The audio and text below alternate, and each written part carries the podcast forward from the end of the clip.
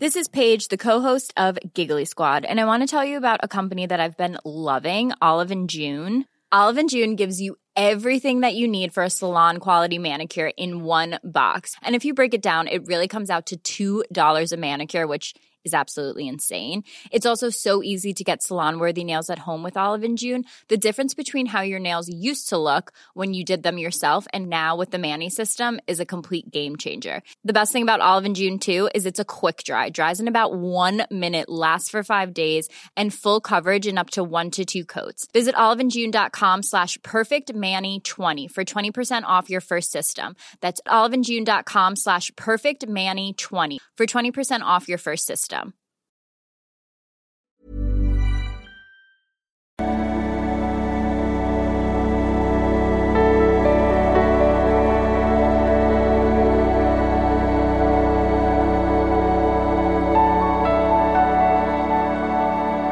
hallo Lieben, Sam Schmeier, Paartherapeut, Coach, Psychologe und so weiter und so weiter und so weiter. Ähm, ja, heute nehmen wir mal so ein bisschen Evolutionspsychologie äh, auseinander, versuche ich zumindest. Schalt mal noch ein Mikro aus. So. Äh, aber erstmal, es ist da. Also wer schon Bücher von mir hat, es ist ganz anders. Ähm, ich bin, es ist so anders, dass ich echt gespannt bin, wie er das findet. Äh, wir stellen das ja in unserem Livestream vor, haben wir wahrscheinlich schon gemacht, wenn dieses Video rauskommt. Und ähm, krasse Mischung von Psychologie, Spiritualität, äh, Gesellschaftskritik, äh, ist echt abgefahrenes Buch. Äh, verlinkt mir auch gerne auf Instagram oder schickt mir mal Fotos, ähm, wie das so ob ihr das in der Buchhandlung gefunden habt. Also hier in Berlin bei Dussmann, äh, ich war beeindruckt, stand wirklich da, wo es sein soll. Ja, richtig fett vorne dran, sehr nice. Ja, äh, genau, heute wollen wir uns mal diesen Claim oder Mythos angucken, dass, oder mal dieser Frage nachgehen, ob das stimmt, dass Männer ähm, ja ihre Gene verstreuen wollen, wird ja oft äh, gesagt so und deswegen halt äh, vermehrt fremdgehen. Und ich wollte einfach mal an, anhand dieses Satzes mal ein bisschen darlegen, wie problematisch das ist und äh, wie schlecht abgesichert eigentlich solche Aussagen sind. So. Ähm, was ist so der Hintergrund davon? Das, man sagt halt so, äh, was ja auch stimmt, äh, dass halt das Weibchen beim Menschen, also die Frau, ähm, viel höheren Invest hat, was so Schwangerschaften angeht. Ähm, ja, logisch. Der Mann viel geringeren Invest und deswegen, dass deswegen die Frau so eine Strategie fährt, äh, sich vielleicht so einen Versorger zu sichern und der Mann aber so ein evolutionäres Programm hat, so ich äh, rammel hier möglichst viele durch und verstreu meine Gene, so, ne? Ähm, ich will das jetzt nicht komplett abtun, aber ich wollte einfach nochmal sagen, warum das so schwierig ist, sowas zu argumentieren. Also erstmal ist es, äh, steht auch übrigens in meinem neuesten Buch drin, äh, sind nach den neuesten Zahlen in Deutschland gehen Frauen mehr fremd als Männer. Das passt ja schon mal gar nicht zusammen. Also da geht es schon los irgendwie. Äh, inzwischen haben die Frauen die Männer überholt. Wie kriegt man das zusammen? Dann ist es so, dass äh, die Frauen hauptsächlich so um die 30 fremdgehen, also tendenziell, und die Männer aber immer mehr, je älter sie werden. Also äh, das steigt so langsam an und ist am höchsten so in den 50ern und 60ern. Welchen Sinn macht das, also evolutionär, dass Männer dann mit 60 verschärft fremdgehen? Also sie werden ja nicht alle 20-jährige Frauen haben, äh, die werden ja auch dann vielleicht Frauen daten, die ähm, ja, wo die Wahrscheinlichkeit, jetzt Kinder zu kriegen, vielleicht auch vermindert ist, sagen wir es mal so. Äh, und welchen Sinn macht das evolutionär? Ist auch schwer zu erklären, so, ne? Das macht eigentlich auch überhaupt keinen Sinn, so. Ähm, und dann, äh, das habe ich jetzt aus Female Choice, sie hat das mal, äh, die äh, Autorin Skovo, ich komme jetzt gerade nicht ganz auf den Namen, könnt ihr mal runterschreiben. Das ist ja auch eins meiner Lieblingsthemen, Female Choice. Die hat das auch nochmal auseinandergenommen und wie ich finde, sehr gut, dass auch diese, also selbst wenn es so, wenn man das jetzt mal so durchdenkt, dass es das eigentlich nicht richtig Sinn macht. Also wir nehmen mal an, so die ganze männliche, männliche Psyche ist jetzt drauf, so zack, ich will jetzt meine Gene weitergeben. Was natürlich völlig klar ist, dass jeder, äh, jedes Tier, jeder Organismus irgendeine Tendenz hat, seine Gene weiterzugeben, sonst wird es uns einfach schlicht und ergreifend nicht geben. Also, dass es das gibt, steht, glaube ich, außer Frage, sonst wird es uns einfach nicht mehr geben, so, ne? Aber gut, jetzt, ja, wie soll ich mal sagen, packen wir das mal wirklich runter auf den Punkt. So, wann ist es heute wahrscheinlicher, dass ein Mann sich reproduziert? Es ist wahrscheinlicher, wenn er eine feste Freundin hat, äh, wo er genau weiß, die, äh, ja, wo er ihren Zyklus kennt, wo er vielleicht weiß, die verhütet nicht und mit der er wirklich ein Jahr lang äh, durch die Bank, weiß ich nicht, in einem Jahr, sagen wir mal, 100 Mal geschlafen hat. Was ist jetzt wahrscheinlicher, dass er so seine Gene reproduziert, also in dann einer monogamen Beziehung, oder ist es wahrscheinlicher, äh, dass er äh, versucht, ja, random Frauen aufzutun, diesen ganzen Dating-Aufwand hat, gar nicht weiß, äh, wo läuft was irgendwie, auch nicht weiß, wo ist der Zyklus der Frau.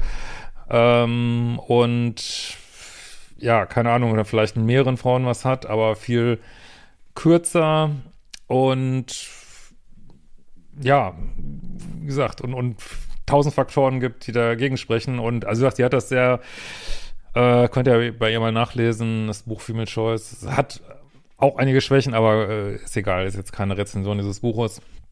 Äh, und sie hat das wirklich sehr cool ausgerechnet, dass es eigentlich Quatsch ist, also dass ein Mann eigentlich viel besser fährt, wenn er sagt, so, ich will jetzt hier meine Gene produzieren, auch bei einer Frau zu bleiben, so, jetzt nicht unbedingt, macht vielleicht genetisch keinen Sinn, das jetzt äh, 70 Jahre zu machen, das kann schon sein irgendwie, ne, weiß ich nicht, aber äh, ja, wackelt da alles ein bisschen, ne, und ich denke, das Problem ist folgendes, also ich habe das auch mal für ein eventuelles äh, Buch über Polarität auch schon mal so ein bisschen recherchiert. Also man weiß eigentlich einfach nicht, wie Menschen früher gelebt haben. Also es gibt, äh, klar, über ein paar tausend Jahre gibt es irgendwie Aufzeichnungen, aber äh, ja, logischerweise gibt es irgendwie aus der Steinzeit, klar, man findet ja mal irgendwo eine Axt oder was weiß ich was, ne?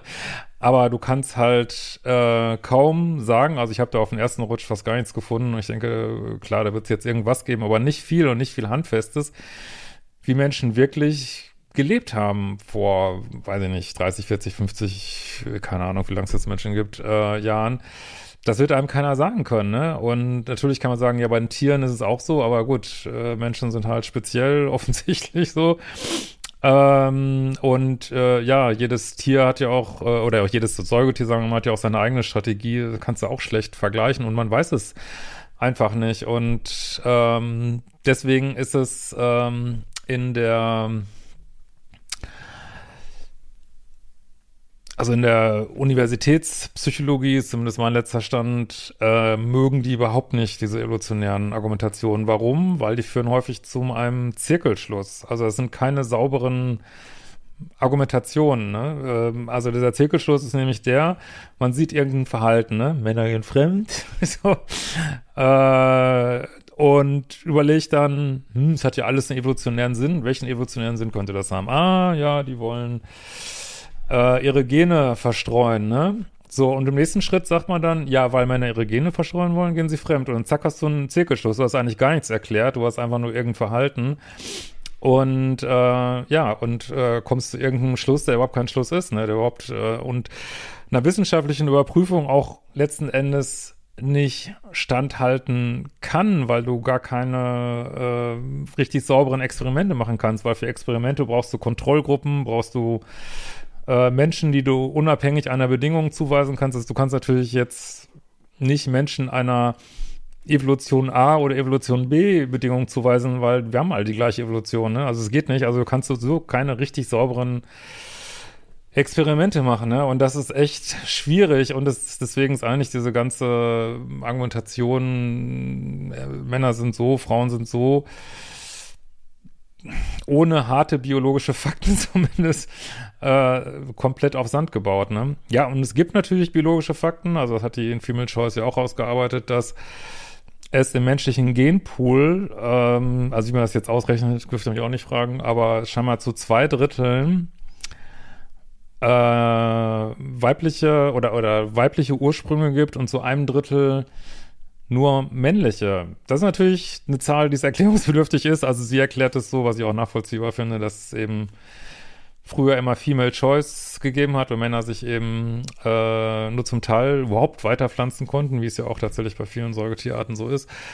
Äh, aber gut, letzten Endes wird einem das auch, vielleicht haben auch die Alpha-Männer äh, die anderen Männer einfach aus dem Wege geräumt. Man weiß es nicht, ne? Also es ist, wenn man interpretiert dann irgendwas rein, aber zumindest ist das ein biologisches Faktum, ähm, ja, wo man äh, weiter gucken kann. Ne? Und natürlich gibt es äh, einen Haufen Untersuchungen, ähm, warum Männer so sind und Frauen so. Das ist alles legitim. Nur das heißt nicht automatisch immer, dass es evolutionär bedingt ist. Ne? darauf will ich eigentlich hinaus. Und man sieht einfach an den, schon an diesen Fremdgehzahlen, wie stark das kulturell äh, überformt ist.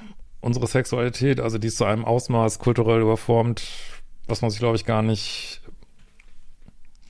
vorstellen kann, so manchmal. Und diese Verzahnung mit Biologie, die ist wirklich so eng und so schwer vorhersehbar. Und dann gibt's natürlich noch diesen gesellschaftlichen Bias, das, äh, den wir ja nach wie vor haben. Äh, ich kann auch verstehen, wo das herkommt, äh, keine Frage, aber dass ähm, ja gesellschaftlich natürlich Männer immer ein bisschen mehr die Bösen sind und äh, Frauen nicht und auch allein schon so ein Faktum, dass Frauen jetzt mehr fremd gehen, glaube ich, für viele schon schwer zu nehmen ist, so, ne?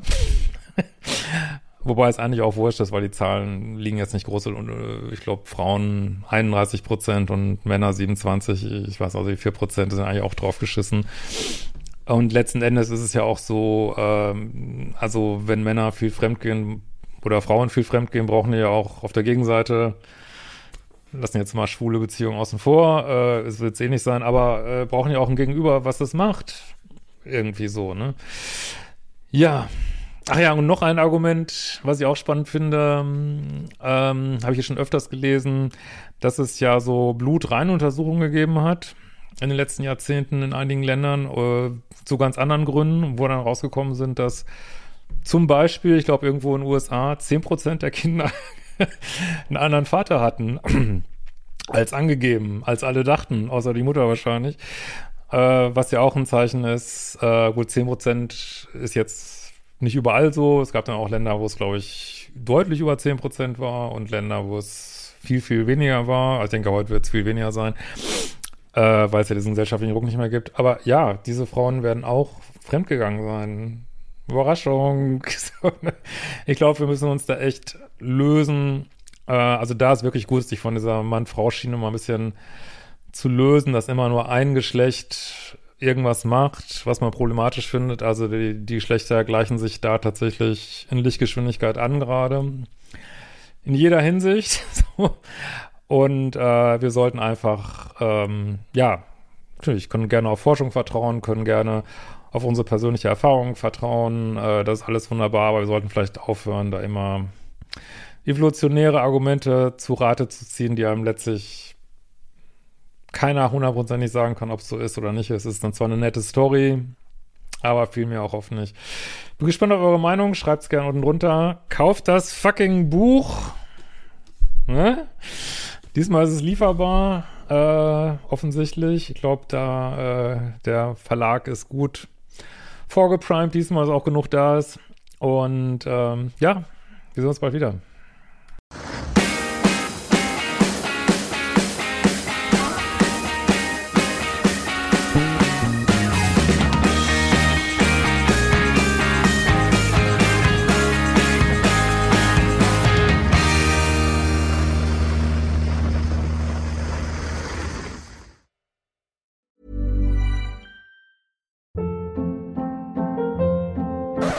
Hold up. What was that? Boring. No flavor. That was as bad as those leftovers you ate all week. Kiki Palmer here, and it's time to say hello to something fresh and guilt-free. Hello Fresh. Jazz up dinner with pecan-crusted chicken or garlic butter shrimp scampi. Now that's music to my mouth. Hello Fresh. Let's get this dinner party started. Discover all the delicious possibilities at hellofresh.com.